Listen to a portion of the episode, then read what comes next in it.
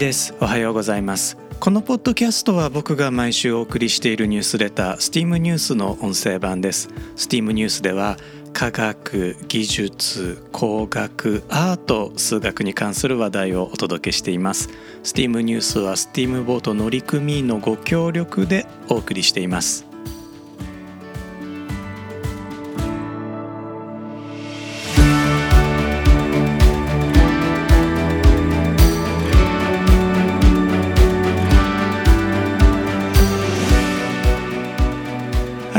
まして1です。このエピソードは2022年12月12日に収録しています。このエピソードは STEAM ニュース第107号と第108号から日本を奇跡へと導いたゴールラインテクノロジーについてお届けします。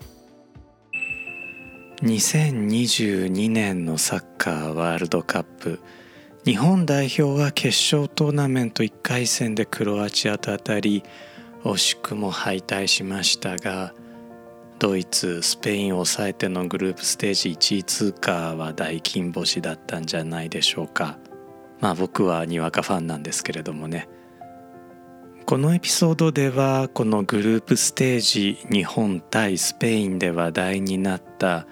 ビデオアシスタントレフェリー VAR とサッカーボールに仕込まれたセンサーテクノロジーについてお話をします。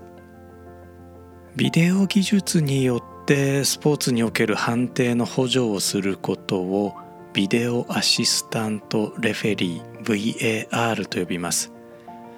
日本のプロ野球でも2018年からリクエスト制度が導入されたので野球ファンの間でも有名になりました。サッカーワールドカップは日本のプロ野球に比べて積極的に VAR を導入しています。英語版ウィキペディアを調べてみると、まあ、それでも他のスポーツに比べて遅かったとは書かれているのですが、まあ、専用のカメラを用いた本格的な VAR がサッカーワールドカップには導入されています。サッカーの場合ボールにセンサーを仕込むということも行われています。VAR と合わせて機械によってゴールかどうかを判定するテクノロジーを国際サッカー連盟 FIFA はゴールラインテクノロジーと呼んでいます。さて2022年のカタールワールドカップのグループステージで日本対スペインの試合。日本のゴールが有効だったかどうかが大きな話題を呼びました。三笘選手がゴール横でボールを折り返したのですがこのボールがゴールラインを割っていたのかどうかということが話題になったのですね。ニュース映像を見ると本当にギリギリで、まあ、角度によってはゴールラインを割っているようにも見えるのですがあこちら VAR によって、えー、ゴールラインを割っていないというふうに判定されています。えー、報道によっては1ミリの差なんてことも言われています。メールでお送りしているニュースレター STEAM ニュースの本文の方ではですね AP が配信したニュース画像から、まあ、独自の、まあ、分析というほどではないのですが少し画像処理をしまして、えー、どのぐらいですねあの際どかったかというのを計算してみているのですが、まあ、およそ 1.3mm ぐらい、まあ、報道によっては 1.8mm という説もあるので、まあ、その中間ぐらい 1mm と 2mm の間ぐらいかなというぐらい本当紙一重という感じでですねボールがフィールドに残ったということを検証しています。で問題はあこんな風にですねゴールを、まあ、あるいは折り返しの状態を画像で判定していいのかどうかということなんですね。というのも、まあ、1枚の写真だけであると角度によって、えー、捉える角度によって、えー、ボールがラインを越えたかどうかというのがわからないわけですね。そこで、えー、必要なのは真正面からなおかつここ重要なんですけれども遠近感なしで画像を捉える必要があるんです遠くのものというのは小さく映ってしまいますからボールの向こう側にあるゴールラインというのは相対的に小さく映ってしまうわけですねもし遠近感があれば。ということはですね、えー、ゴールラインを割ったのかどうかという正確な判定ができなくなってしまうわけです。そこで、まあ、真正面から遠近感なしで捉えるえー、これ画像用語で画像用語って言い方おかしいですね、まあ、光学光学用語でオルソ画像というふうに言います。英語ではオルソイメージというふうに言います。このオルソ画像がないと正確な判定ということができないわけですね。しかしですねオルソ画像を撮影できるカメラっていうのは基本的にはないんです。もちろんかなり特殊なカメラでオルソ画像を撮影するカメラというのはあるのですが、まあ、一般的ではありません。そこで FIFA と契約しているホークアイという VAR システムこちら使われてるんですけれどもゴールを7台のカメラで捉えています。判定にかかる時間を考えるとこの7台のカメラ映像からオルソ画像の生成まではやっていないと思うのですが三角測量法を使ってボール位置のボールの3次元の位置の推定は行っているようなんですね。これを行っていれば、まあ、十分ゴールの判定ができるということで、まあ、ホークアイというシステムが使われているようです。で日本対スペインの試合なんですが、まあ、これまずあのゴールポストの外だったということホークアイは本来ゴールポストの内側を狙っているので、まあ、本来の守備範囲の外だったということそれからですね非常に微妙なあ本当もう1ミリとか 1. 点何ミリとかの世界なので、えー、最終的にはまあ目視で判断したんじゃないかな。カメラ映像複数のカメラ映像から目視で判断したんじゃないかなというふうには思います。カタールワールドカップではこのビデオアシスタントレフェリーに加えてボールの中にセンサーテクノロジーを組み込んでいるんですね。これがどういうことなのか少し見ていきたいと思います。iPhone や Apple Watch は自分の位置を知っています。これは全球測位衛星システム GNSS という技術なんですが、まあ、通称 GPS なので、まあ、このエピソードの中でも GPS というふうにね、えー、呼んでいこうと思います、まあ、GPS を使うと iPhone であるとか Apple Watch であるとか、まあ、もちろん Android もですね自分の位置を計測することができるわけですね。ということはサッカーボールにも GPS を埋め込んでおけばあ自分がつまりボールがフィールド内にいるとか、まあ、ゴールに入ったとか分かるということなのかなと思うと違うんです。特にですね iPhone14 Pro とか Apple Watch Ultra とかはですねあの L5 という、まあ、かなり性能の高い GPS 技術を積んではいるのですが誤差の範囲数十ミリメートルと言われています。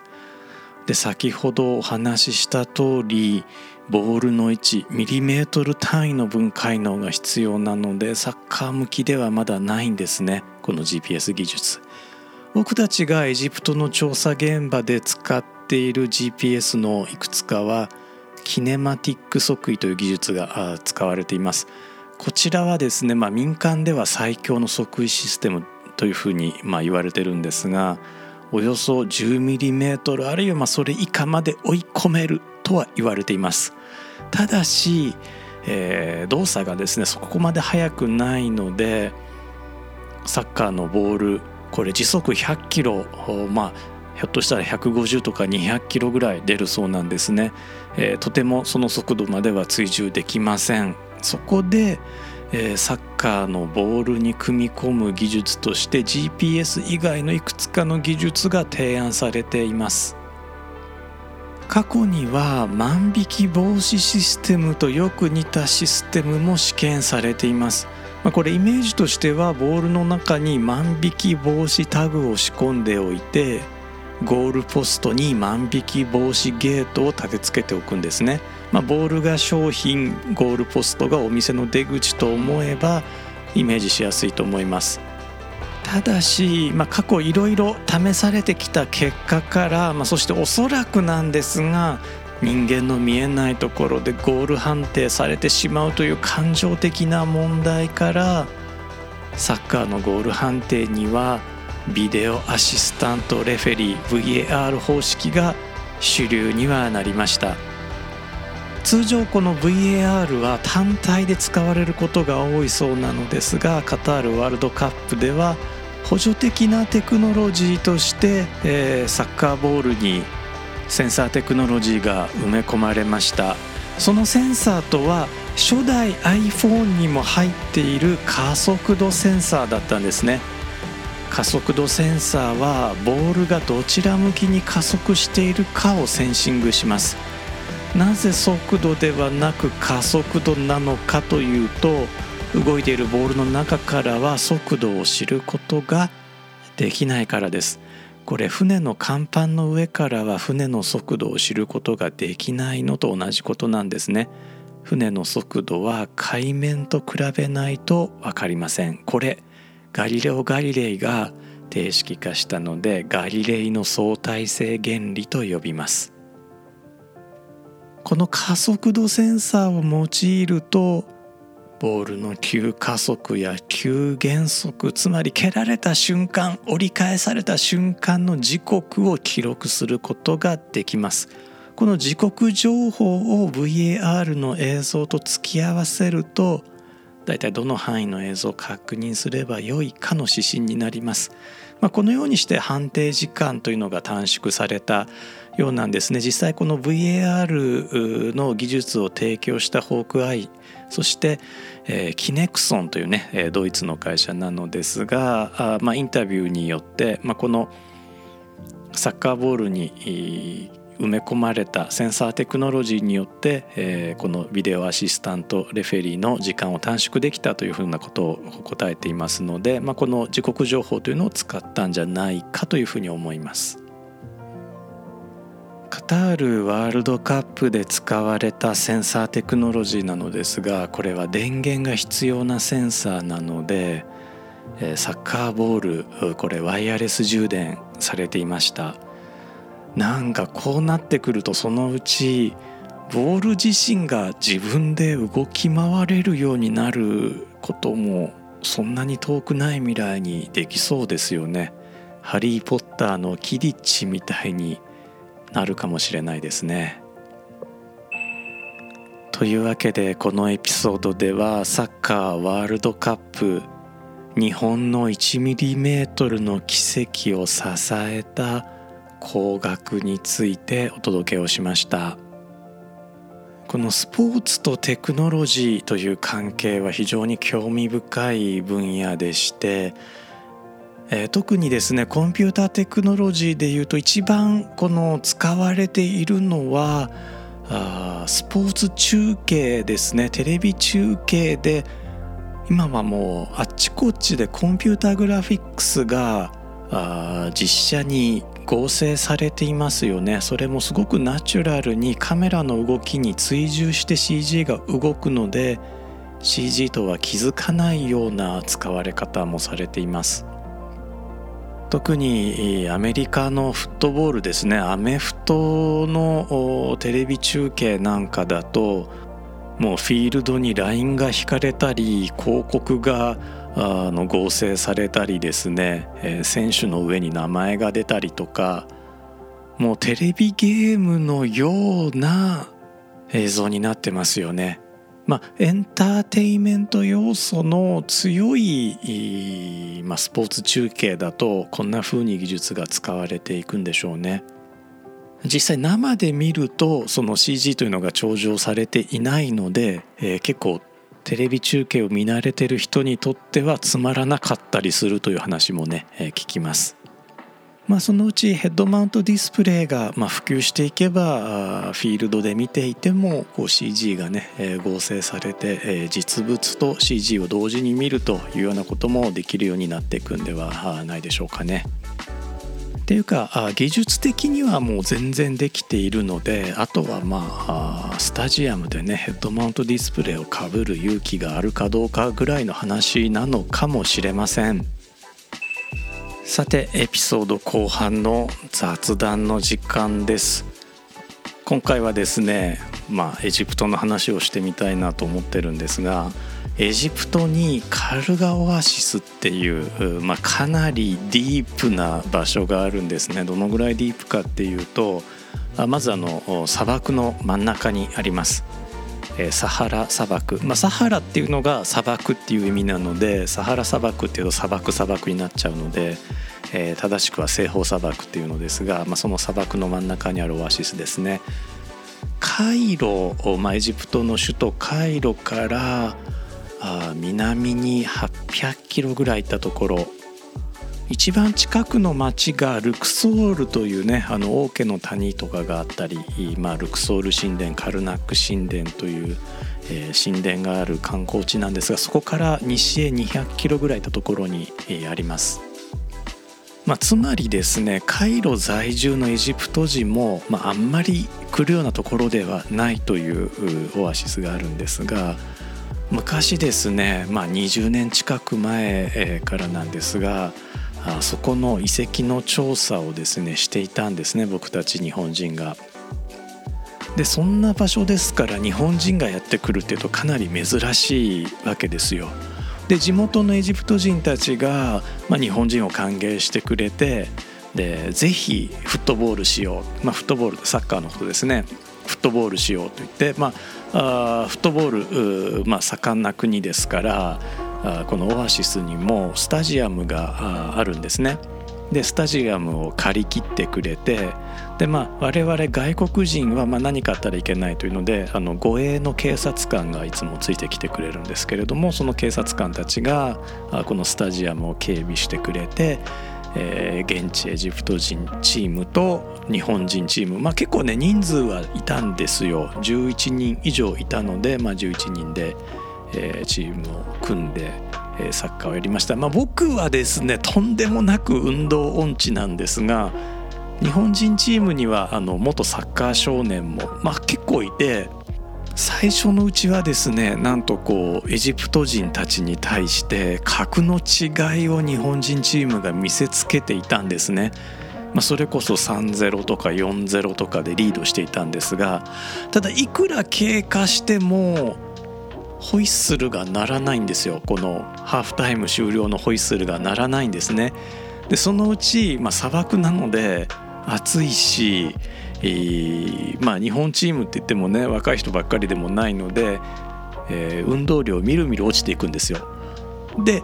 だんだんあこれひょっとしてエジプトチームこれが狙いかって気づいた時もう後の祭りで、えー、持久力に勝るエジプト人チームが日本をフルボッコにしたんですね。もう日本チームまあ3点か4点取ってたんですけどもエジプト人チームがその後10点とか15点とか取ってきてでなんかよく見たらエジプト人増えてるし挙句の果てにですねあの護衛の警察官いたじゃないですか。警察官もなんかサッカー盛り上がってるの見て我慢できなくなったみたいで、まあ、武装してるので銃持ってるんですけどもそれをあの抜いて近所の子供にちょっと持っててって渡して一緒にプレー始めて危ないなと思ったんですけどね。子供に銃持たせてと思ったんですがあそれでねもうめちゃくちゃあのサッカーは盛り上がって前半90分後半90分っていう、まあ、地獄のような試合で僕はあの翌日あの起き上がれなくなって、えー、オアシスの唯一のドクターに来てもらって見てもらいました。でその警官もですねおそらくバレて怒られたんじゃないかなと思います。あの翌日、えー、現場勤務には来ていませんでした。多分ね、えー、こってり絞られていたんじゃないかと思います。